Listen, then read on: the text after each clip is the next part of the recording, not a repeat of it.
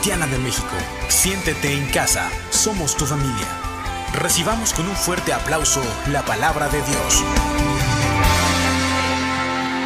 Sí, sí, sí, así es. Bueno, pues gracias, hermana. Con temor y temblor, pero muy contenta de estar aquí en la casa de Dios. Esta palabra te va a bendecir mucho. Yo sé que has venido con hambre del Señor y no importa cómo venga tu corazón o cómo estés de ánimo. Tú, yo sé que si tienes hambre del Señor, vas a tomar tu porción este día y vas a salir muy bendecido. Vamos a orar por esta palabra y, y obviamente también los que nos están viendo por internet eh, sean eh, bendecidos y pongan atención a esta palabra, una palabra corta, pero que traerá una renovación incluso en nuestra manera de pensar de quiénes somos ante los ojos de Dios. Señor, te damos muchas gracias esta mañana porque hemos alabado tu nombre, nos has permitido venir a esta tu casa, Señor, a respirar un aire puro, estar en este lugar tan hermoso que nos has dado. Y hoy, Señor, nos disponemos para bendecir tu palabra. Gracias porque has preparado nuestro corazón, Señor. Utiliza este vaso, utiliza esta, esta mente, este, este corazón para transmitir este mensaje a tus hijos. Gracias, Padre, en el nombre de Jesús. Amén. Amén. Amén. Así sea. A esta palabra le puse recuperando lo perdido. Así se llama, recuperando lo perdido. Dice primera de Pedro en en la traducción, nueva traducción viviente, primera de Pedro 1, 7 y 8 dice, así que alégrense de verdad, les espera una alegría inmensa, aunque tienen que soportar muchas pruebas por un tiempo breve, estas pruebas demostrarán que su fe es auténtica. Esa es una palabra clave, que tu fe es auténtica. Está siendo probada de la misma manera que el fuego prueba perdón, ah, perdón, está siendo probada de la misma manera que el fuego prueba y purifica el oro, aunque la fe de ustedes es mucho más preciosa que el mismo oro. Entonces, su fe, al permanecer firmes en tantas pruebas, les traerá mucha alabanza, gloria, honra en el día que Jesucristo se ha revelado a todo el mundo. Gracias Señor, porque tú revelas tu palabra en esta mañana. La palabra nos transforma. Y es verdad, mis hermanos, que todos pasamos por diferentes pruebas y aquí el apóstol está diciendo que lo que tú dices que eres se tiene que probar en el reino de Dios. Está diciendo que lo que somos, eh, lo que tú declaras con tu boca, tiene que ser probado en el reino de Dios. Si tú dices que eres fiel, ¿verdad? Que tú eres fiel, se tiene que comprobar en el reino que tú eres un hijo de Dios, que tú, que tú eres fiel. Dios en este inicio de año nos va a entregar eh, estrategias, nos va a entregar sobre todo la fe necesaria para tener un corazón íntegro, la fortaleza, nos va a entregar todo lo que tú necesitas para, para tener un tiempo de mayor crecimiento. No importa cómo estén las cosas a tu alrededor, dice que es a través de la fe que alcanzamos las promesas. Entonces en esta temporada vas a ver, que vamos a crecer, necesitamos crecer. Entonces, lo que dice aquí el apóstol Pablo Pedro, perdón, es Pedro, dice que hay, que soportar algunas pruebas. Después de la prueba sigue hablando diciendo que es que a través de esta fe auténtica, la autenticidad nos permite que nuestra fe no se desmorone con los problemas. Checa esto, las crisis que muchas veces tenemos, la, fíjate, la fe no evita la crisis pero te fortalece para soportarla. La fe no evita las tormentas, pero te, fortalece para sobrevivir a, en, ese momento. Te, sabes salir adelante, pues. Entonces, La fe no puede estar recargada sobre, sobre lo exterior, no puede estar recargada por lo que está pasando, porque si yo recargo mi fe sobre lo que mis ojos naturales están viendo alrededor del mundo, yo voy a caer, voy a sucumbir, a, voy a, voy a, voy a estar aplastada por las circunstancias. Pero si yo, a través de una fe auténtica que nace de mi interior, por el conocimiento de la palabra, yo, yo saldré avante, yo saldré adelante. ¿Sí? sí entendemos esto, ¿verdad? Entonces, esa fe nace de nuestro interior, no importa lo que esté sucediendo alrededor, no importa lo que esté pasando arriba, atrás, a, todo tu, tu entorno. La fe debe ser la misma. Entonces, esta fe es probada, todo lo que confesamos, ya dije, tiene que ser probado.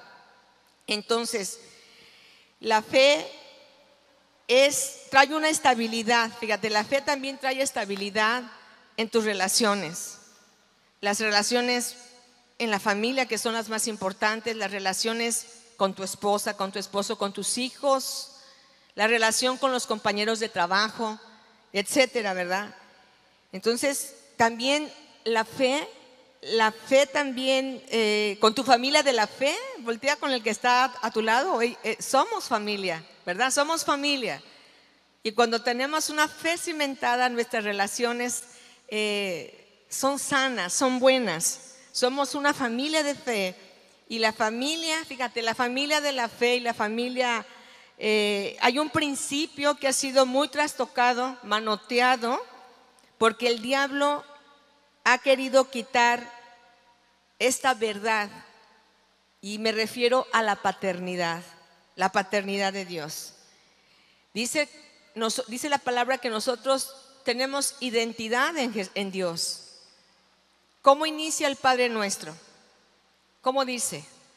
El Padre nuestro no inicia eh, arrepintiéndote de pecados, no inicia eh, pidiendo perdón, eso va después. Dice, Padre nuestro, tú tienes una identidad, tú eres un hijo de Dios. Así, entonces, cuando nosotros hemos tenido una mala experiencia en, lo, en nuestra relación con nuestro Padre, con nuestro Padre natural, a veces algunas personas fueron abandonadas o fueron eh, heridas por la persona que más debió protegerles. Cuesta mucho trabajo entender esto de la paternidad porque pensamos que Dios es así. Pero cuando nosotros sabemos quiénes somos en Cristo Jesús, Dios sana nuestras relaciones y, sobre todo con nuestro Padre, con nuestra familia. Entonces, si yo, el diablo lo que, ha, querido hacer es que yo no me conecte, que yo no pueda conectar con mi Padre espiritual, con mi Padre eterno también. ¿Sí? Esto trae problemas en las relaciones familiares, en las, en las relaciones con la gente de trabajo, con vecinos, relaciones en la iglesia, etcétera, afecta nuestra vida entera si no entendemos que pertenecemos a un Padre y por lo tanto Él es capaz de sanar las relaciones. La palabra nos habla de los héroes de la fe, no da tiempo de leer. Si tú analizas esa parte de hecho, dice, ellos, ellos dependían totalmente, ciegamente en Dios. Ah, aquí puedo hacerte una pregunta. ¿De qué dependes para sostener tu fe? ¿O de qué, o de qué persona dependes? Nuestra fe debe ser sostenida por la palabra de Dios, únicamente, no por la palabra de un político, no es sostenida por la palabra de fulanito eh, o sutanita, no, sino debe ser sostenida por la palabra de Dios. Qué importante hacer, echar raíces en el conocimiento de la palabra de Dios. Entonces, tú eres sostenido no por lo que dice el mundo que eres. Tu fe, tu vida está sostenida por lo que dice Dios que eres en Él. ¿Sí me explico? El mundo te puede decir o las circunstancias te pueden llevar a pensar que no vales nada, que no eres nadie, que, que probablemente todo lo que te pasa es por, por, bueno, sí, a veces por malas decisiones, pero lo que yo quiero dejar claro es que tú tienes un padre. Y cuando nosotros abrazamos esa paternidad, no te va a faltar nada. Pero para eso necesitas tener fe. Las personas que no entienden lo que es la fe en la paternidad, van a venir los problemas y van a, y van a ser aplastados por las crisis, por las situaciones difíciles. Fíjate, la fe nos ayuda a ver lo que aún no existe. ¿Sí? Así, así dice Hebreos, ¿verdad? Después la fe, la convicción, la convicción, la certeza de lo que no vemos. La fe entonces nos ayuda a ver lo que aún no existe. La fe cuando es probada es más preciosa que el oro. Fe nos lleva a ver todas las promesas de Dios. Aunque estemos, como ya dije ahorita, viviendo tiempos complicados, la fe nos anticipa para la batalla. No evita la tormenta, pero me ayuda a soportar la tormenta. ¿Estamos de acuerdo? Fíjense, en Romanos 8, 28, 29, perdón que no se lo di a producción, pero lo voy a leer. Dice, y sabemos que a los que aman a Dios, todas las cosas les ayudan a bien, y esto es a los que conforme a su propósito son llamados. Porque a los que antes conoció, también los predestinó para que fuésemos hechos conforme a la imagen de su Hijo para que sea el primogénito entre muchos hermanos. ¿Qué, me está diciendo en esta, en esta escritura? Que todo, todos los, los que amamos a Dios, todas las cosas nos ayudan para bien, porque hay un propósito, hay un propósito, un llamado, un, un, eh, proceso que debes de vivir para que al final de cuentas tú te parezcas a tu papá. Dice, que, dice aquí que dice porque los predestinó para que fuésemos hechos conforme a la imagen de su hijo. Entonces, los hijos se parecen a su papá, ¿sí o no? Nos parecemos a, bueno, yo me estoy pareciendo más a mi mamá, dice el pastor Chava.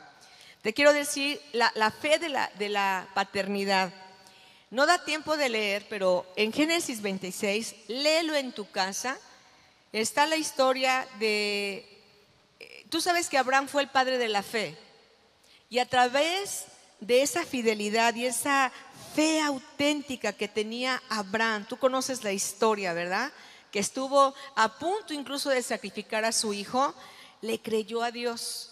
Le creyó de tal manera que dijo, aunque él, estaba dispuesto a sacrificar a Isaac, ¿lo recuerdas? Sin embargo, sabemos que, la, voz de Dios, de un ángel, le dijo, detente, sé que me amas por sobre todo. Y la, promesa estuvo de, ser un hombre y una generación tan bendecida.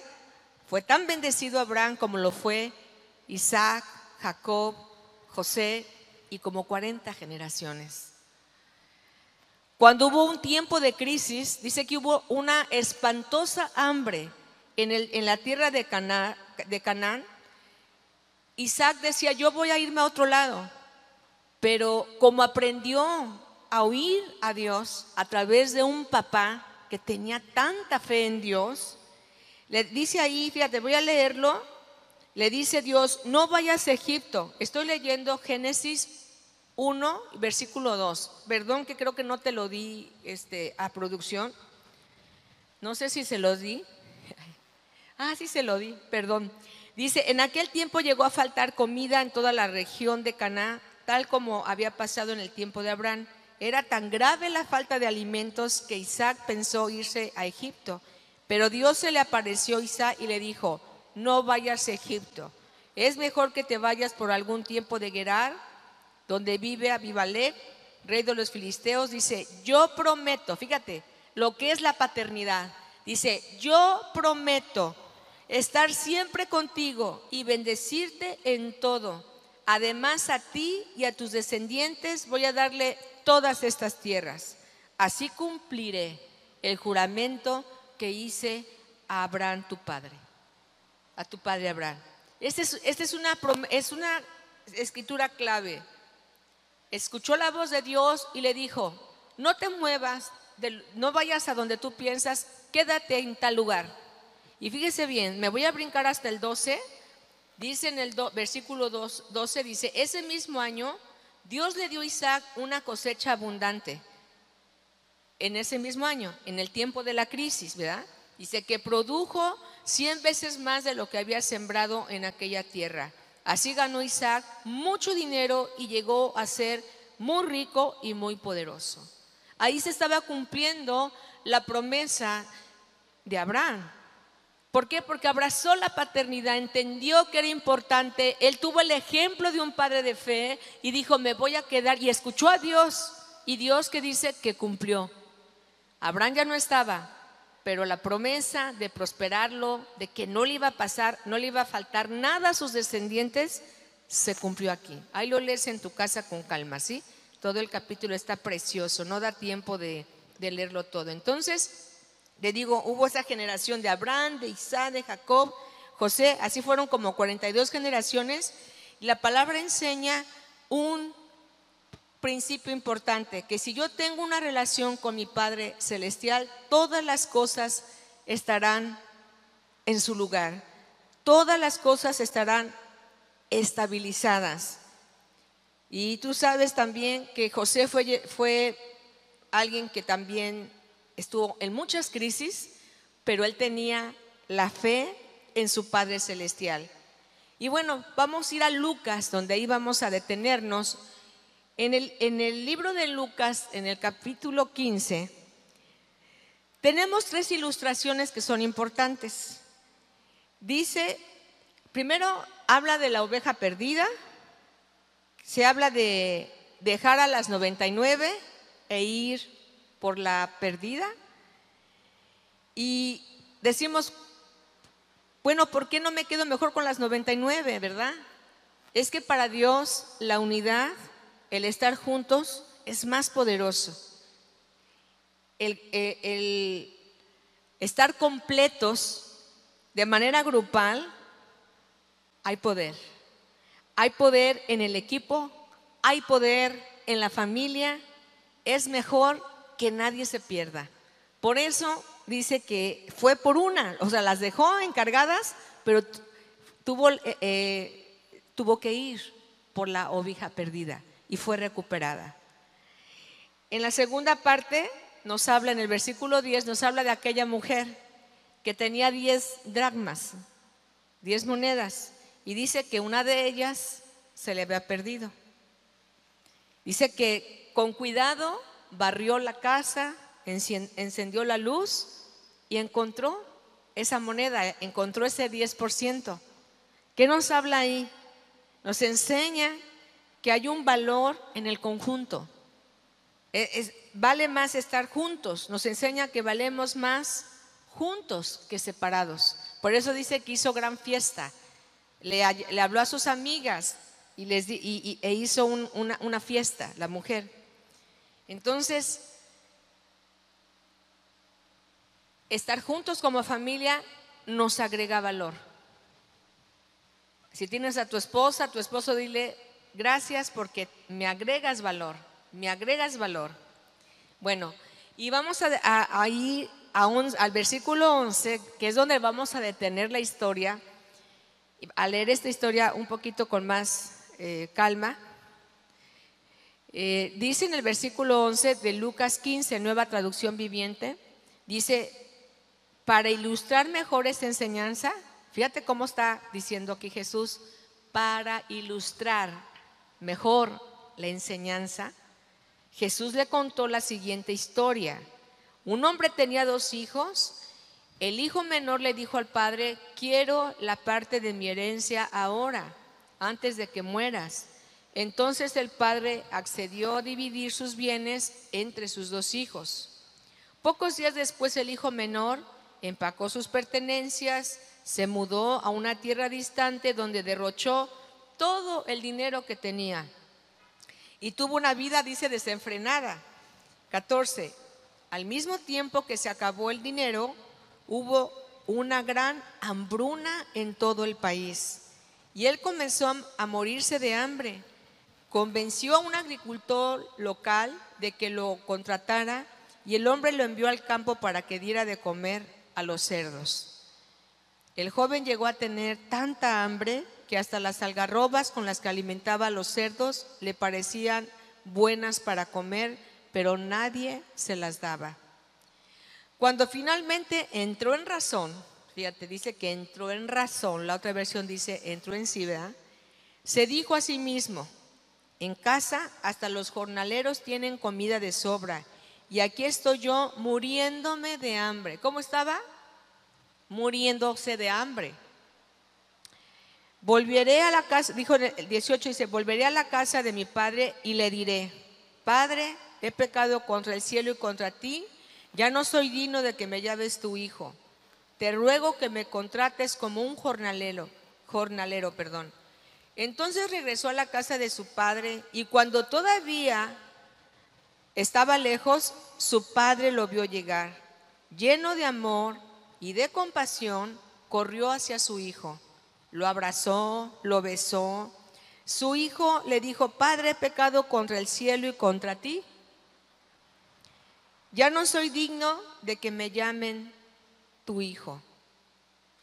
Fíjate, cómo, cómo el pecado, te digo, el, enemigo hace, ha trastocado esta situación de la paternidad y ella no se sentía ni digno, no, no se sentía hijo. Como, como, y, sabes que el papá siempre lo veía como un hijo, siempre lo vio como un hijo. Dice sí, 21, sí, sí hijo le dijo, su hijo le dijo, Padre pecado contra el cielo y contra ti, ya no soy digno de que me llames tu hijo. Sin embargo, su padre dijo a los sirvientes, rápido, traiga la mejor túnica que haya en la casa y vístanlo consigan un anillo para su dedo y sandalias para sus pies. También dijo, maten el ternero que hemos engordado, tenemos que celebrar un banquete porque este hijo mío estaba muerto y ahora ha vuelto a la vida. Estaba perdido y ahora ha sido encontrado. Ah, entonces comenzó la fiesta. No sé si te imaginas esta escena, pero es una de, de, los, de las parábolas más conmovedoras que el Señor narró narró a, la gente, entendiendo y podemos sacar muchas verdades aquí espirituales. Por ejemplo, cuando le está diciendo, eh, la ropa nos habla de despojarse, ¿verdad? De todo peso y de pecado. A niños, el anillo significa autoridad, autoridad que él tiene como hijo. Cuando dice, pónganle una sandalia, esto habla de un nuevo caminar, de, de un, de una, transformación, de un propósito de santidad, etcétera. Yo quiero hacer mención a, una, a, lo que dice David en un salmo, en el Salmo 37, 25, dice, dice, joven fui y he envejecido, y dice, y no he visto justo ni su simiente que mendigue pan. David está diciendo que él había vivido ya muchas cosas en la vida. Ya era cuando él declara esto, el rey David, él está diciendo, no, más bien, él podría haber contado todas las experiencias buenas y malas que tuvo, y, pero puede decir, no he visto justo, desamparado, ni su simiente, ni sus hijos que mendigue pan. Esa es una promesa, ¿verdad? Dice en el 26, en todo tiempo tiene misericordia y presta, y presta, y su descendencia es para bendición. Entonces, lo que se ha perdido, fíjate, ahorita vamos a ver, lo que se ha perdido es la fe en la paternidad.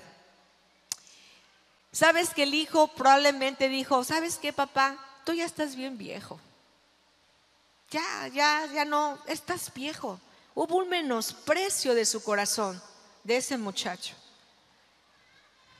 ¿Le, ¿Le, pertenecía la herencia? Sí, sí le pertenecía, pero la pidió fuera de tiempo, pero hubo un, menosprecio en su corazón, no valoró lo que había en casa y sin embargo el padre que dijo, tuvo que hacerlo, repartió. En esta historia de la parábola del hijo pródigo, no vemos, vemos también lo que había preparado el, el, hijo, ¿verdad? Había dicho, le voy a decir, ya no soy digno, este, le voy a decir, papá, contrátame como un empleado tuyo, a ver si si pega más bonito, ¿verdad? A ver si, si se sensibiliza a mi papá. Pero él estaba preparando su speech, ¿verdad? Pensando que podía convencer al papá con su, con su diálogo, ¿verdad? Con su manera de decirle, quiero regresar. Sin embargo, el papá, vemos las virtudes del papá, que es lo que tenemos que resaltar que él, ese viejito, probablemente era un viejo que usaba lentes, qué sé yo, se lo vio de lejos, lo vio llegar.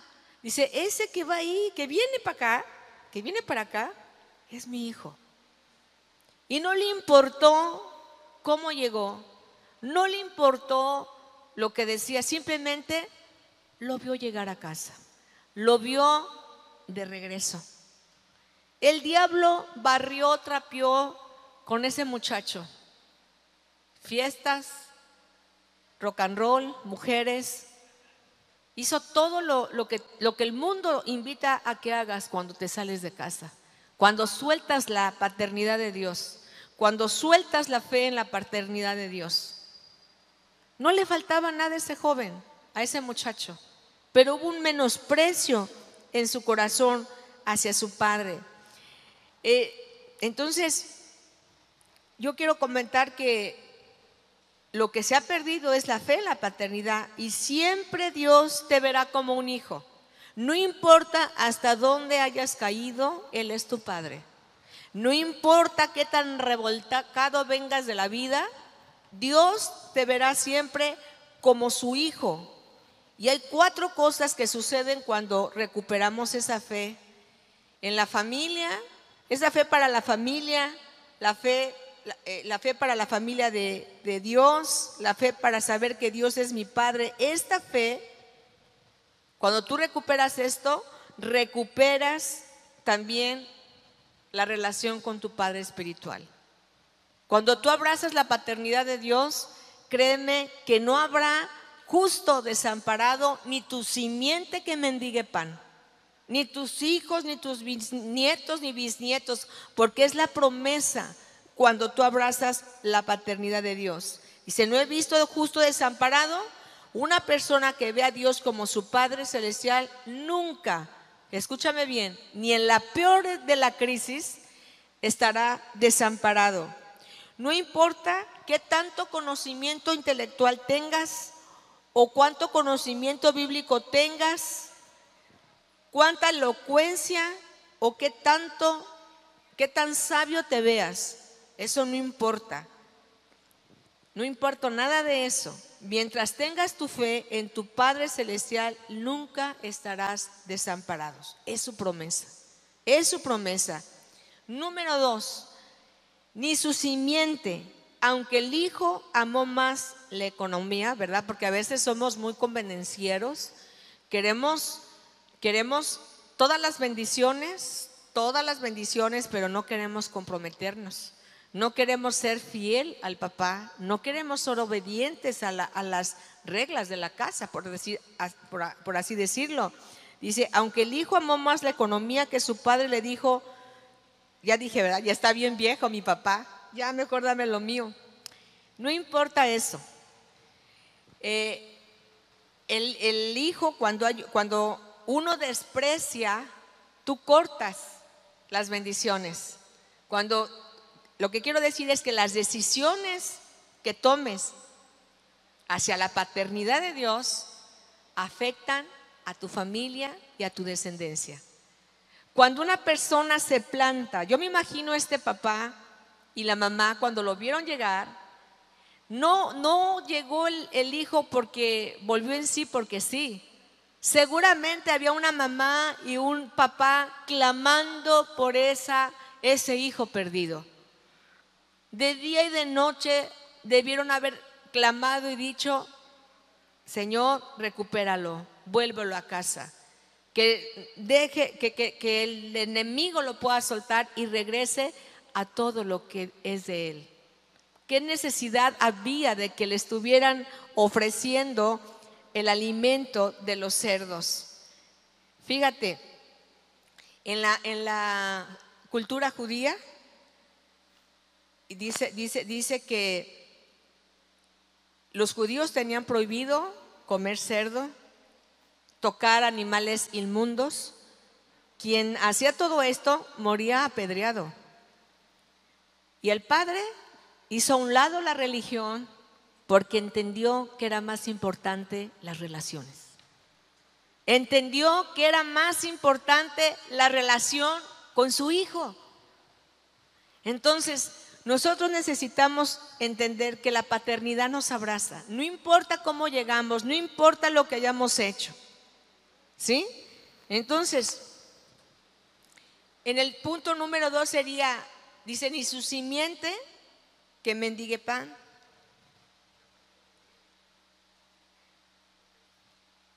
Déjeme leer aquí esta parte. Sí, ya, ya, lo comenté, pero te lo reafirmo. Si estás bien con tu padre, seguro, seguro que tú estarás bien con tus hijos, con tu pastor, con aquel que, que supervisa tu vida espiritual. Que somos hombres y mujeres con defectos, pero Dios te puso aquí en esta casa para que puedas abrazar la paternidad de Dios.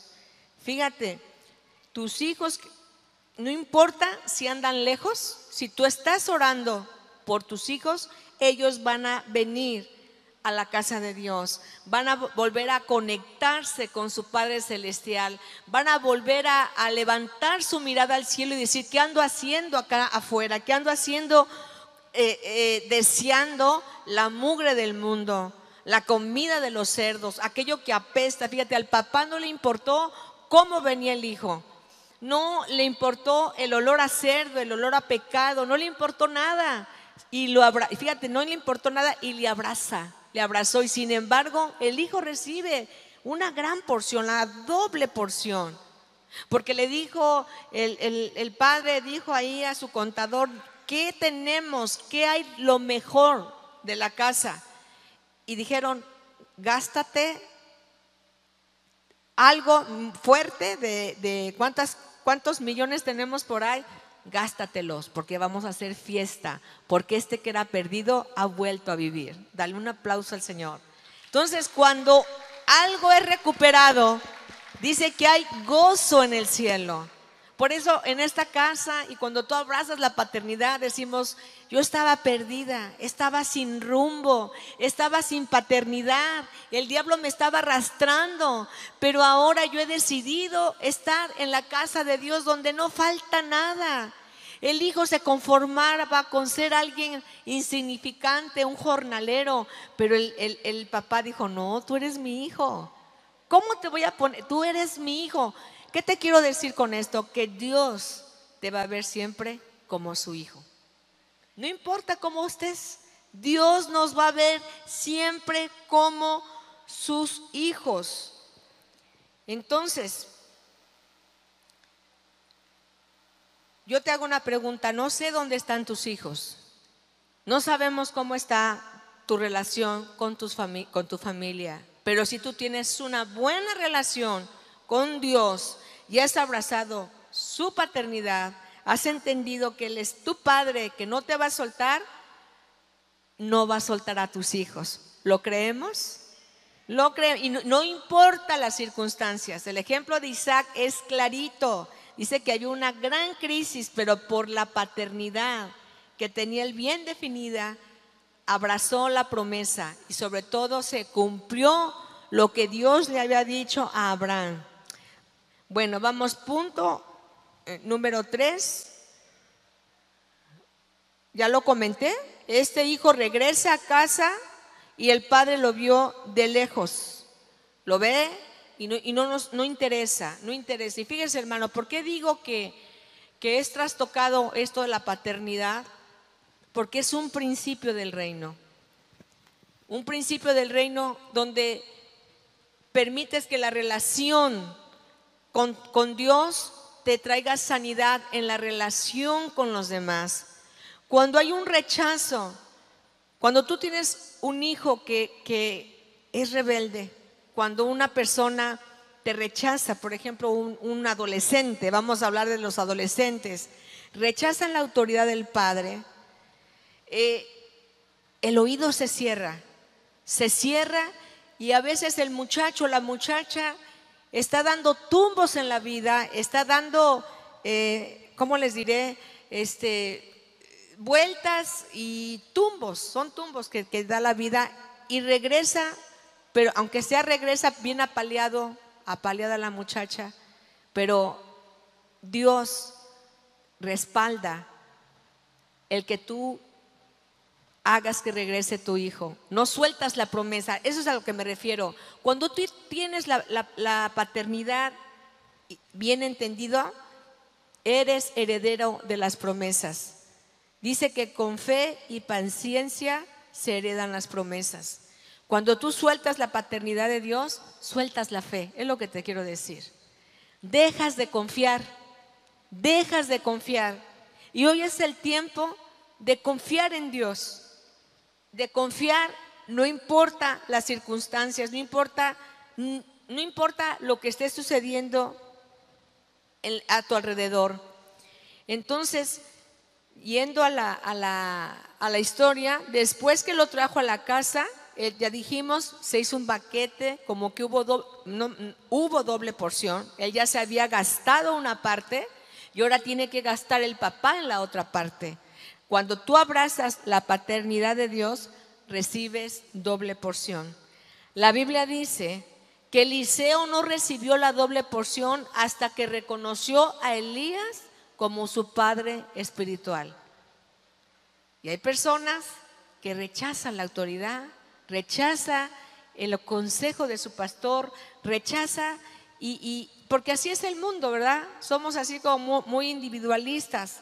Pero cuando tú abrazas la paternidad, haz de cuenta que todo se vuelve a conectar y todo vuelve a fluir como Dios lo había diseñado.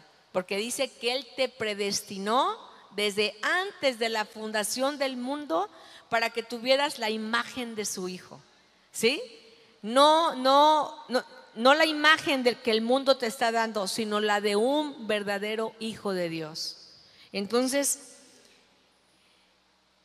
hay otro principio, dice la palabra de Dios, hay un salmo también, lo, declaró David, dice, aunque tu padre y tu madre te dejaren, ¿cómo dice?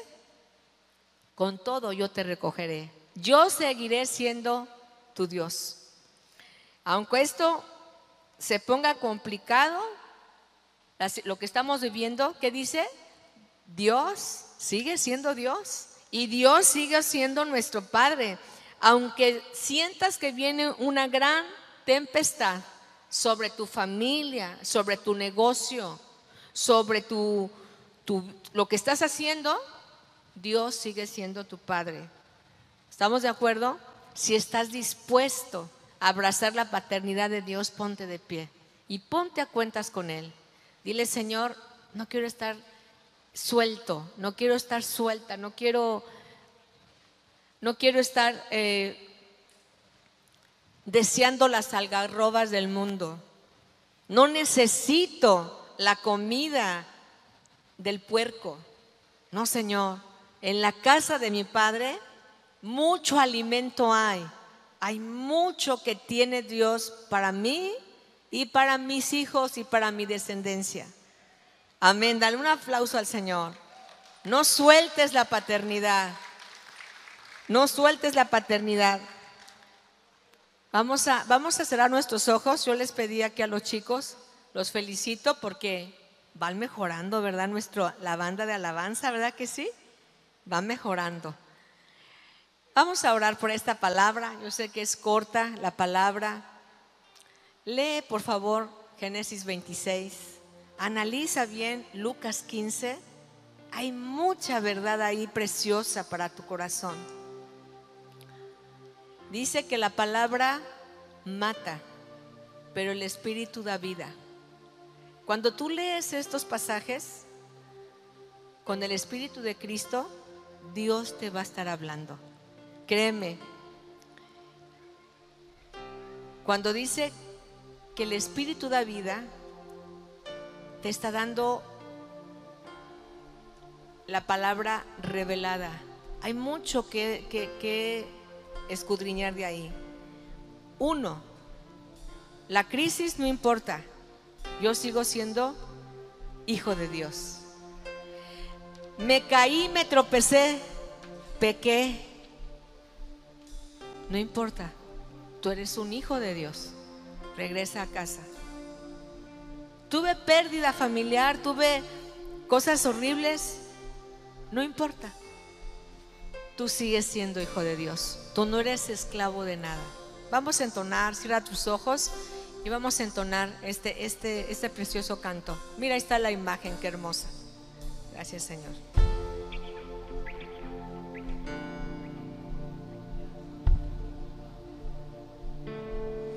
Tú viniste a mí. Gracias, Señor. Con una canción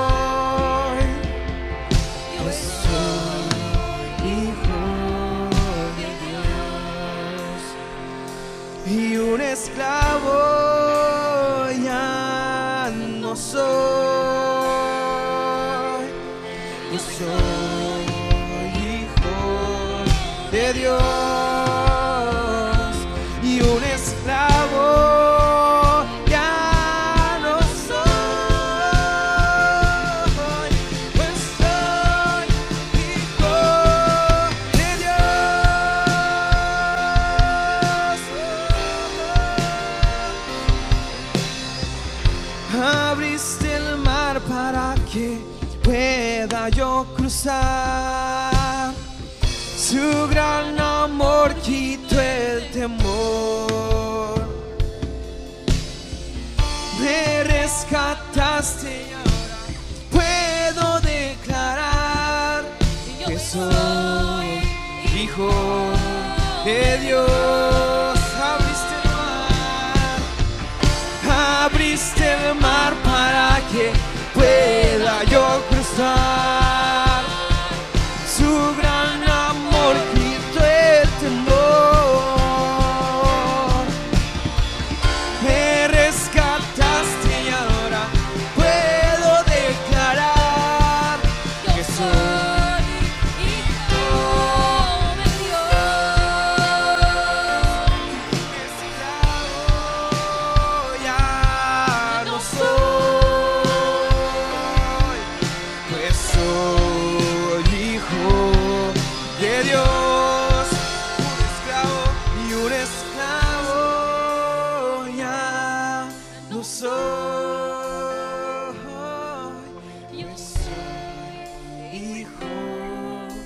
Dios.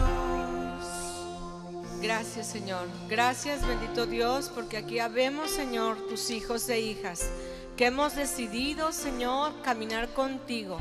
Hemos decidido, Padre, plantarnos, abrazar la paternidad tuya, Señor, a través de esta casa. Hoy, Señor, decido, decido tener un corazón dócil. Me arrepiento, Señor, si he, he tomado decisiones equivocadas, Señor. Sé que tú eres mi Padre. Sé que tú tienes lo mejor para mí. Yo sé que tú eres grande, Señor, mayor que cualquier crisis, cualquier enfermedad, cualquier circunstancia. Tú eres mi Padre, Señor. Gracias, Padre, porque ahora soy tu hijo. He declarado, Padre, que vuelvo a casa. Soy tu hija, soy tu hijo. Y hay herencia. para mi vida, para los míos. Hay herencia espiri- espiritual que emana, Señor, desde la decisión que estoy tomando para, para los míos, Señor, para mi, descendencia, como dice tu palabra. No he visto justo desamparado ni su simiente que mendigue pan. Sí, Señor, lo creemos con todo nuestro corazón. Darle un aplauso al Rey. Dale un aplauso y dile gracias, papá. Gracias, Padre eterno. Gracias, bendito Dios, en el nombre de Jesús.